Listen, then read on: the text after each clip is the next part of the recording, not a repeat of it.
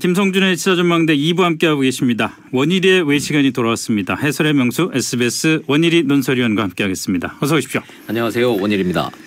이 정부가 통계청장을 교체를 했는데 네. 통계청장 이게 무슨 뭐 검찰청장, 경찰청장, 국정원장 이런 권력기관도 아니고 제가 기자 생활하면서 네. 통계청장이 교체된 것 같고 이렇게 막 이슈가 되고 시끄러워 이런 건 처음인 것 같아요. 네, 통계청장 저도- 저도 뭐 통계청장이. 나쁜 뭐 무슨 뭐 별 볼 일 없는 자리라는 걸 떠나서 네. 우리 정치적으로 논란이 될 자리는 아니었잖아요. 그렇죠. 통계청장은 말 그대로 지- 어, 국가의 공식 통계를 내는 자리이기 때문에 정치적인 자리도 아니고 정치적 인물이 가는 곳도 아니고 전문가들이 가는 자리임에도 불구하고 중요한 일이긴 하지만 이번에는 장관들 교체하는 거 다 사라졌고 네. 통계청장 교체 문제만 지금 국회에서 지금 떠 들기 시작했습니다. 매우 시끄럽습니다. 오늘의 핫 이슈가 됐고 국회의원 300명 중에서 통계청장이 누군지 아는 사람도 해당 상임위원회 없어요. 위원 말고는 예, 예. 별로 없었을걸요. 예. 그런데 지금 이제 어, 교체된 분, 새로 되신 분 아주 뭐 저 이슈의 중심에 있습니다. 네.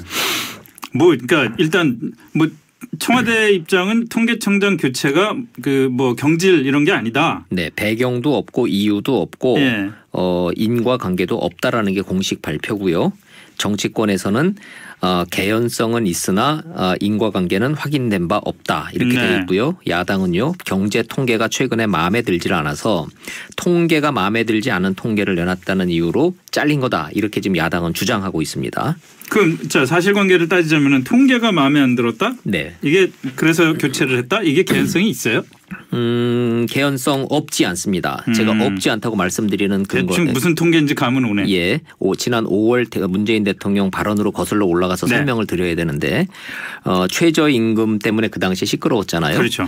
어, 최저임금 인상의 긍정적 효과가 90%다. 10%만 잘 보완하면 된다고 말씀을 하셨고 예. 저소득 근로자의 소득이 아, 회복했다라고 표현을 했는데 그건 가로 열고 닫고 증가했다는 뜻입니다. 네. 불평 근로소득 불 평등이 개선되는 긍정 효과가 90%다 이렇게 말씀을 하셨습니다.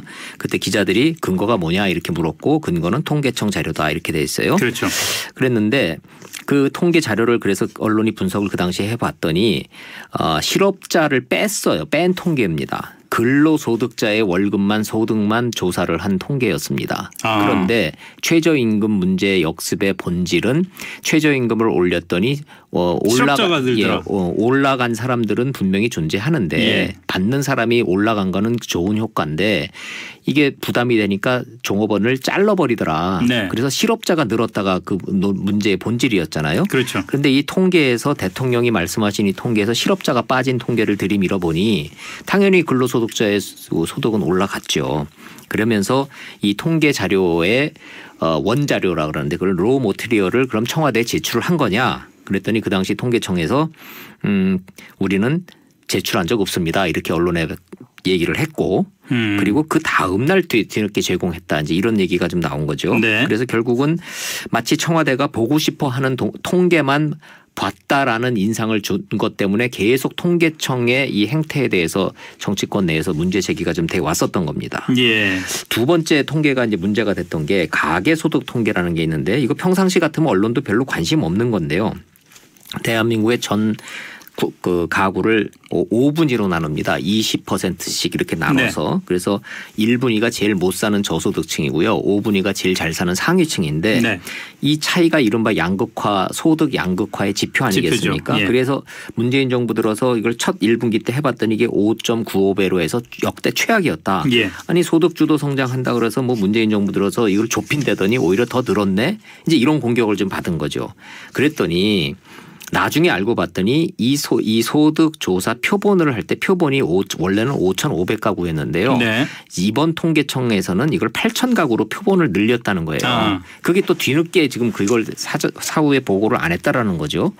그러면서 이제 그 이- 이른바 진보 학계에서 야 이거 문제 있는 거 아니냐 표본이 바뀌면 아니 5천 가구에서 8천 가구로 바뀌면은 무려 30%나 이걸 늘려서 잡은 건데 그럼 비교를 하면 안 된다는 거죠. 그 공교롭게도 그 늘린 가구가 대부분 저소득층이 많이 늘었다는 음. 거예요. 그러다 보니까 당연히 저소득층 조사가 늘었고 저소득층은 실업자들이 많이 나- 났으니까 저소득 저소득층의 소득이 더 떨어진 걸로 통계가 당연히 나오겠죠. 예, 예. 그러니까 통계 표본에 문제가 있었다라는 문제 제기가 끊임없이 돼 왔던 겁니다. 네. 자, 이제 이런 상황에서 그러면 어느 게 맞느냐에 대해서는 교수들마다 다 지금 평가가 다르고 분석이 다르고 심지어는 통계청장들 전임 통계청장들까지 인터뷰를 하고 있는데요. 통계청장들도 어 고개를 갸우뚱해요 이 예, 부분에 대해서 예. 아직 아직 까지도 지금 이 전문가 그룹에서 명확하게 지금 이제 선이 그어지지 않는 내용입니다. 그 최저임금 영향 90% 긍정적이다라는 통계하고 네, 그다음에 그 양극화 수치가 올라갔다라는 통계하고 네. 이걸 각각 전임 통계청장과 신임 통계청장이 각각 책임 있는 자리에 있었다. 뭐 이런 얘기가 또 아, 나오네요. 예, 그래서 그거는 그거는 팩트 체크가 가능합니다. 그건 예. 제가 분명하게 말씀을 드릴게요. 안 그래도 취재가 된 내용이니까 어, 최저임금 긍정 효과 90% 이거 언론에서 엄청 문제 제기했었지 네. 않았습니까? 그런데 지금 이제 논란의 소지는 신임 통계청장이 이 자료를 보고서를 만들어서 청와대에 제출했다라고 하는 의혹이 제기가 됐어요. 네. 근데 그게 아니라는 거예요. 이 당시에 이, 이 어, 최저임금 인상 긍정효과 90%의 자료는 두 군데서 나왔는데요. 네. 노동연구원이 있고 보건사회연구원이 있습니다. 예. 신임 어, 통계청장인 강신욱 청장은 보건사회연구원이었고요. 음. 대통령이 인용한 자료가 있었던 노동연구원 자료는 노동연구원에서 했기 때문에 앞뒤가 안 맞아요. 음. 그러니까 지금 신임 청장이 보고서를 만들어서 대통령한테 들이밀었다라는 지금 야당의 주장은 팩트는 틀립니다. 그러네요. 다만 이 소득 양극화의 표본 설계에 문제가 있다라고 처음 문제를 제기한 분이 네. 당시 보건사회연구원 선임연구원이었던 강진욱 현 청장이었던 거는 본인이 아. 내가 문제 제기한 건 맞다라고 지금 방금 전에 국회에서 얘기를 좀 했습니다. 그러니까 정부의 불리한 통계에 대해서 그 통계는 문제가 있다라고 문제를 지적한 게 네. 신임 통계청장이다. 네, 그렇습니다.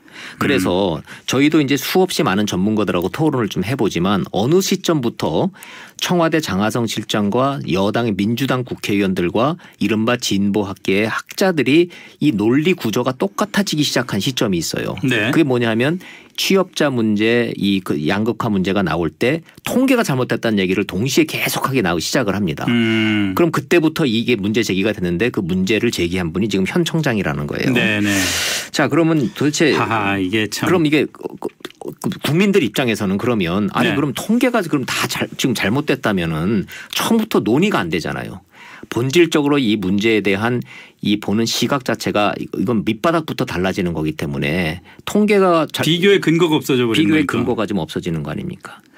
참 이게 이게 사실은 간단한 문제가 아닌 게 이렇게 되면은 어, 경제가 어느 방향으로 가야 되는 것이냐 또는 지금 어떻게 가고 있느냐라는 것을 어, 논의를 하고 좋은 바람직한 방향을 찾는 근거가 되는 일종의 식재료로 따지면은 그 그렇죠. 소위 그- 원재료가 예, 지금 원재료가 예. 지금 잘못됐다라는 논쟁이 시작이 예, 되면은 원- 이건 굉장히 복잡해지는 예, 문제예요. 한쪽에서는 소고기 얘기하고 있는데 한쪽에서는 돼지고기라고 그렇죠. 그러니까 예. 즉 완전히 해법도 달라지는 거고 여야가 입장이 이렇게 달라지면 그러니까 1년 전 돼지고기하고 지금 돼지고기하고 맛이 차이가 있다. 그렇죠. 뭐 이 얘기를 하면은 똑같은 그 농가에서 생산된 똑같은 돼지고기인데 1년 전하고 지금하고 맛의 차이가 있다. 이렇게 해야지 얘기가 되기 시작을 하는 건데 이건 그게 그렇죠. 아니라 어, 작년에는 무슨 어디 서울에서 난 돼지고기고 올해는 맞습니다. 부산에서 난 돼지고기를 갖고 비교를 하면은 예. 이건 얘기가 이상해지는 거죠. 그렇습니다. 그래서 취업률 떨어진다. 오늘 요 요거 하나만 좀 마무리를 좀 할게요. 네. 취업률이 떨어진다 그러니까 이른바 그 청와대와 민주당과 이 그 진보 진영 학자들이 공통적으로 얘기한 게 이른바 생산 가능 인구가 줄어서 그렇는데 그것이 통계에 반영이 안 됐다는 주장을 계속 펴왔어요. 네.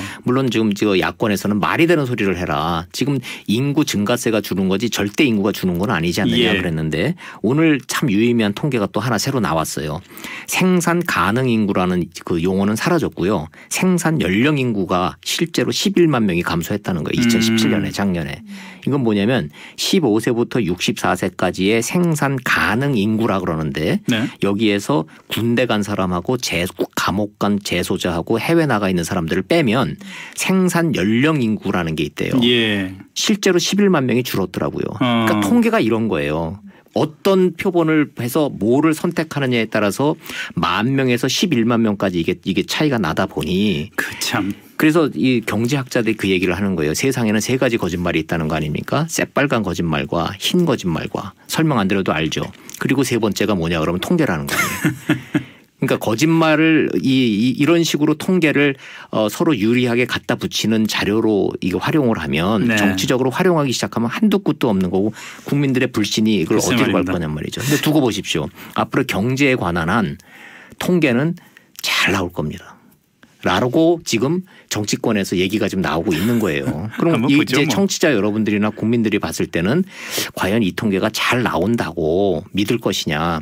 이것이 그 생각보다 심각한 문제이기 때문에 통계에 대한 믿음이 무너지기 시작하면 이건 기본적인 틀이 무너지는 건데 네, 그래서 참 걱정입니다. 통계 표본과 기준과 이 원칙은 바뀌지 않아야 되는 거고요. 그럼요. 정치에 따라서 이건 정치인이 하면 안 되는 거죠. 그럼요. 예, 명확하게 정말 숫자는 숫자일 뿐이고 여기에 대한 해석을 가지고 싸우는 건 국민들 입장에서는 얼마든지 네네. 환영입니다. 신임 통계청장이 청와대 말대로 특별한 의도가 없는 그 교체라면은 교체된 신임 청장 통계 정말 거짓말이라는 소리 안 들을 수 있도록 최선을 다해 줄 수 있길 바라겠습니다. 여기까지 하죠. 지금까지 원일이 SBS 논설위원이었습니다. 수고하셨습니다. 고맙습니다.